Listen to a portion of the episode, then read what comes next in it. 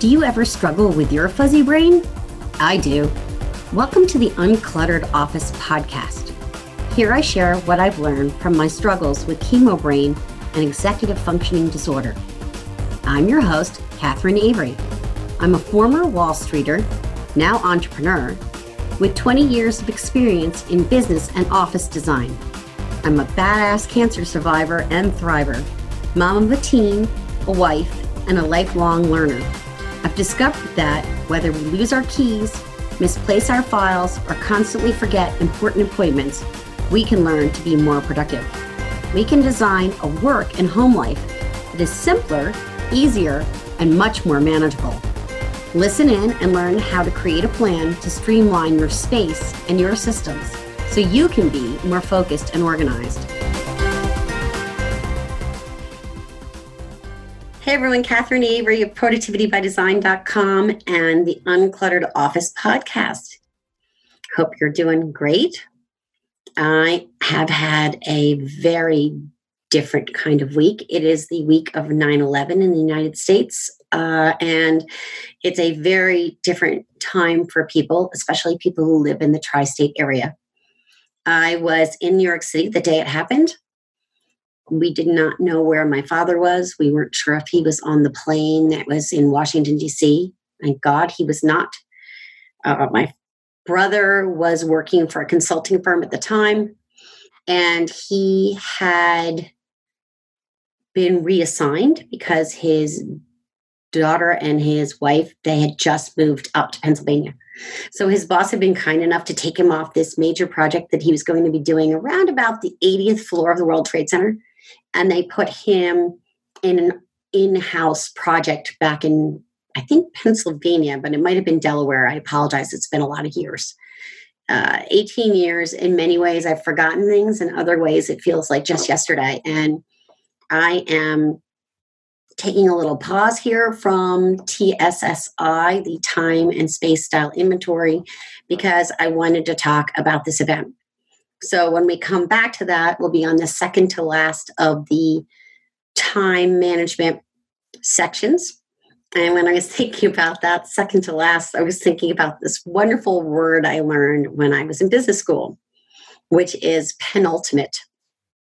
Our professor of finance was a very theoretical guy, super smart, as smart as they come.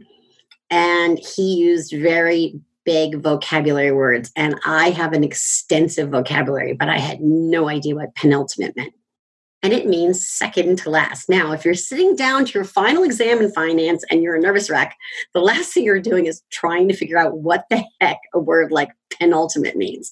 So it was a pretty funny moment. He said, Are there any questions? And about 20 hands shot up. And it was all the exact same question, which made me feel a lot better. So, at any rate, the reason I bring that up is because a wonderful human being was in my finance class. His name was Calvin Gooding. And I'll never forget, he was always the one with a laugh and a smile.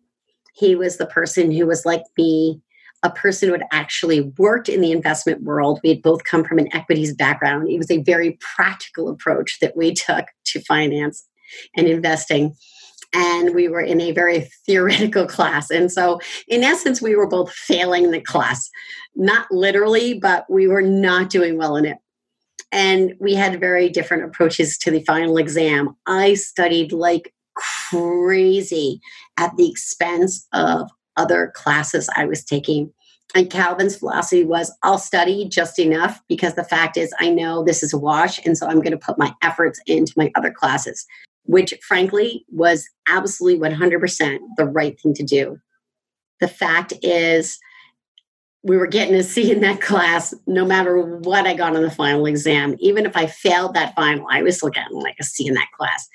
Pretty much, if you showed up and you worked hard and you showed you were trying to learn, you weren't going to completely fail a class. And I just didn't get that. And Calvin did. So God bless Calvin.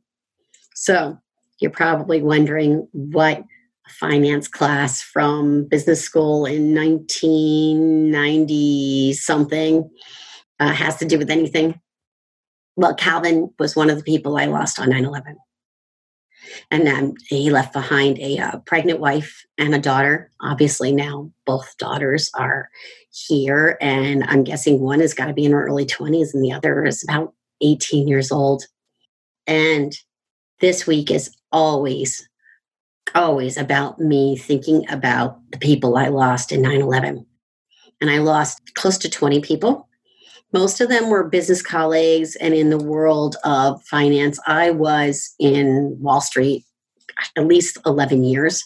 So I knew a lot of people. I worked at AIG in the insurance side.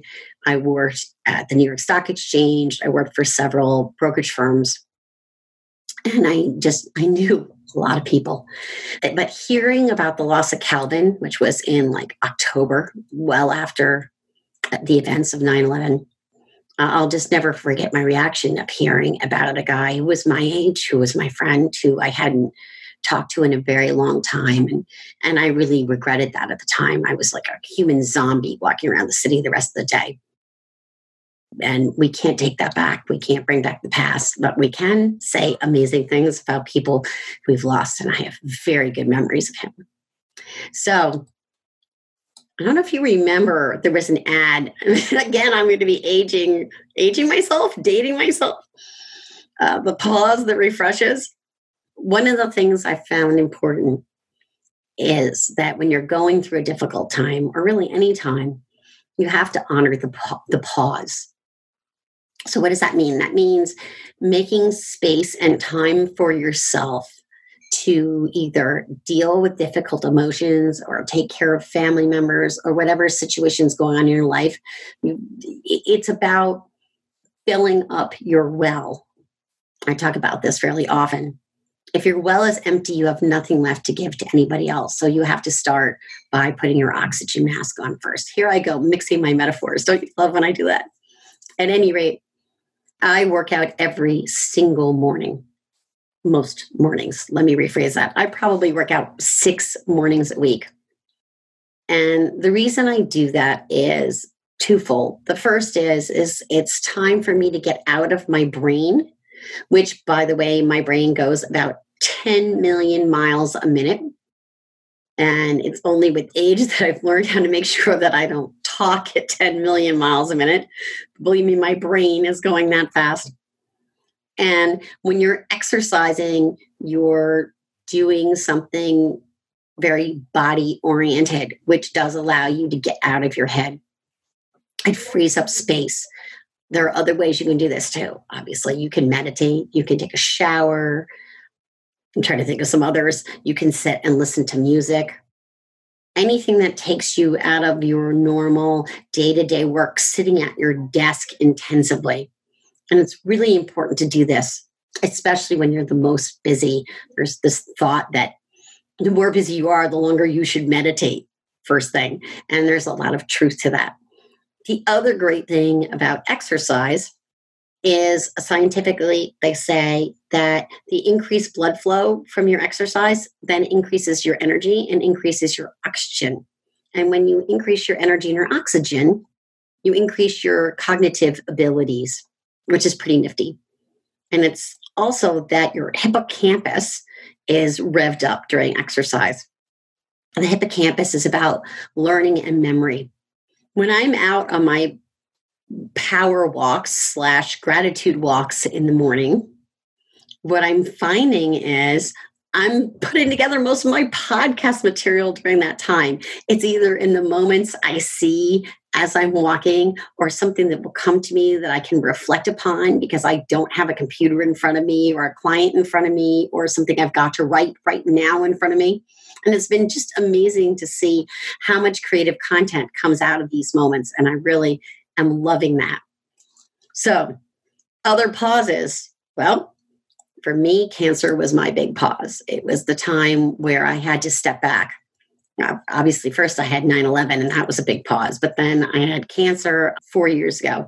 And the reason, the other reason 9 11 becomes such an intensive day for me is that on 9 11, four years ago, I was given my cancer diagnosis. So I'm telling you, I think it's some way like 9 11 for me is a little bit of a traumatic day. And I had a wonderful day. I spent some great time with some great people. But at some point, I had to step back and honor how much sorrow I felt. And so I stepped back. I took time and I just rested and relaxed and allowed the tears to come and I let that out. And it's really better to let it out. Um, if you're very angry, think about how you're going to manage letting that emotion out. If you're very sad and you need to have those feelings, that's okay. I hope you have a safe place to land when you do that. For me, I knew I could manage those feelings and feel them and then move on with my day.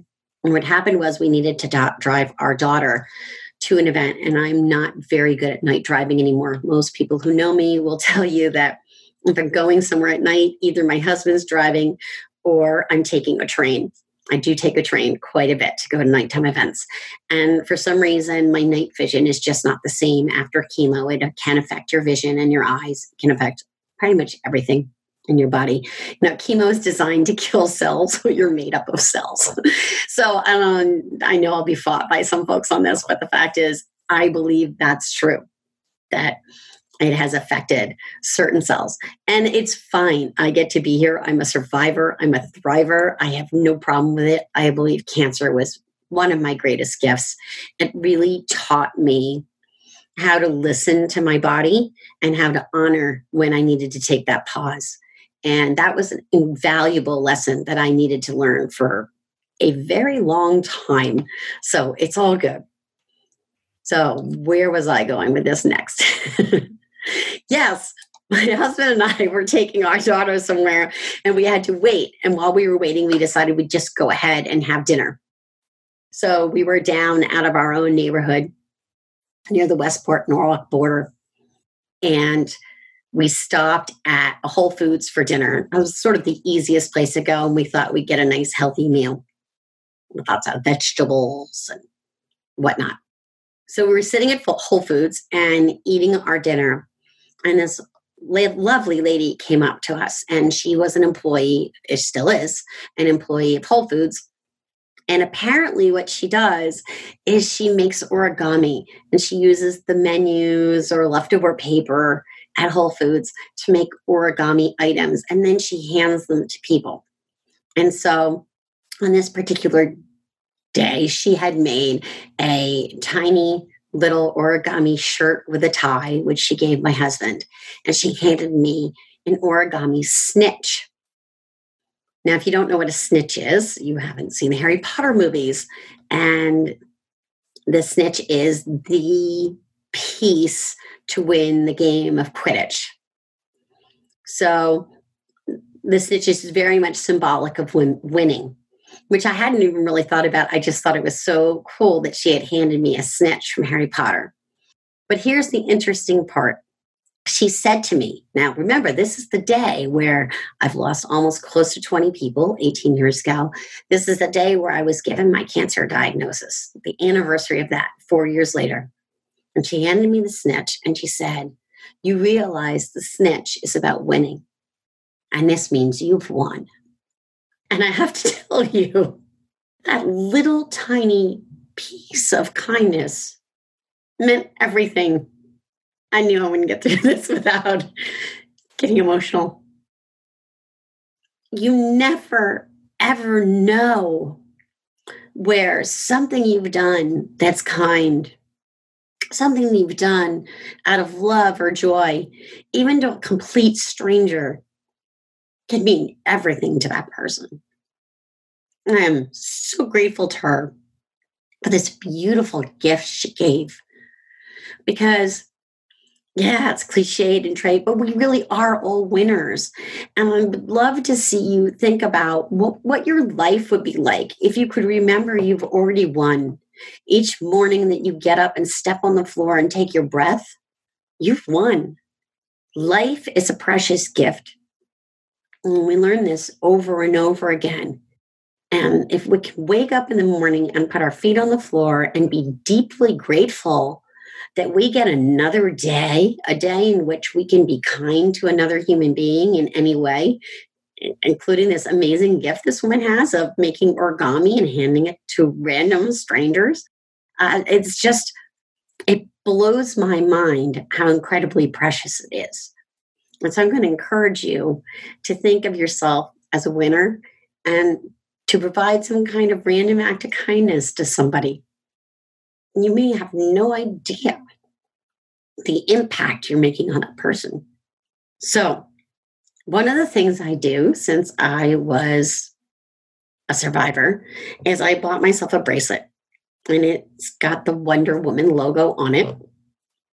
And I wear it every single day. In fact, it's done in such a way that it's on a cord and I actually can't get it off. I have no idea how to get it off. And I think that's probably good. And it reminds me of two things in a way of, of winning, right? Wonder Woman's pretty badass, right? One, it reminds me that I can be Wonder Woman and then I have won. And because of that, I can forge forward with confidence. It also reminds me that I'm not going to be Wonder Woman all the time. That's an unrealistic expectation of ourselves. And so it's really important to recognize that although I don't really re- exactly remember the movie, but I'm betting there was some point at which Wonder Woman, you know, took a nap, and that's okay. I'm sure she got tired and recharged and refueled her energy. And if you are out there and you are a man, feel free to take Superman and run with this metaphor the exact same way. You can't take Batman. My brother swears he's Batman, and I'm not going to fight him on this. So, gentlemen, you can be Superman. Ladies, you can be Wonder Woman. Just know that you are an amazing person and now I'm going to, sure, you're going to say, what in heaven's name did this have to do with uncluttering your office or having a productive environment or a productive life? Here's the bottom line if you take pauses and refresh, you will be able to be more productive. You will be able to be Wonder Woman or Superman. You will be able to have an amazing life and impact on other people by sharing your gifts. So, that's all I've got. I am going now, believe it or not, Wonder Woman that I am, to take a nap myself because I am exhausted. I've onboarded a whole bunch of new clients in my new Epic Office Transformation Program. I am loving working with them. They are amazing people. I would love to work with you. I would love for you to share this podcast if you think it was worth sharing with someone in particular or maybe on social media to like it or put a review, I would be eternally grateful. It is my absolute pleasure and honor to be here each week sharing my gifts. Please go out and share yours. Have a great day and see you in the surf. You've been listening to the Uncluttered Office podcast, available on iTunes, Stitcher, Google Play, and www.productivitybydesign.com. I'm your host, Catherine Avery. If you like what you've heard, please share this episode with someone you think needs it. I would love for you to leave a review on your favorite podcast platform. Your reviews make my heart sing and can help even more people find the gifts in their productivity challenges. Thanks for listening and see you next week.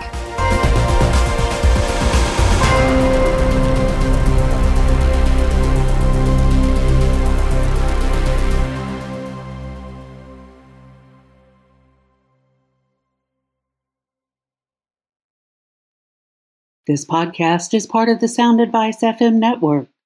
Sound Advice FM, Women's Voices, Amplified.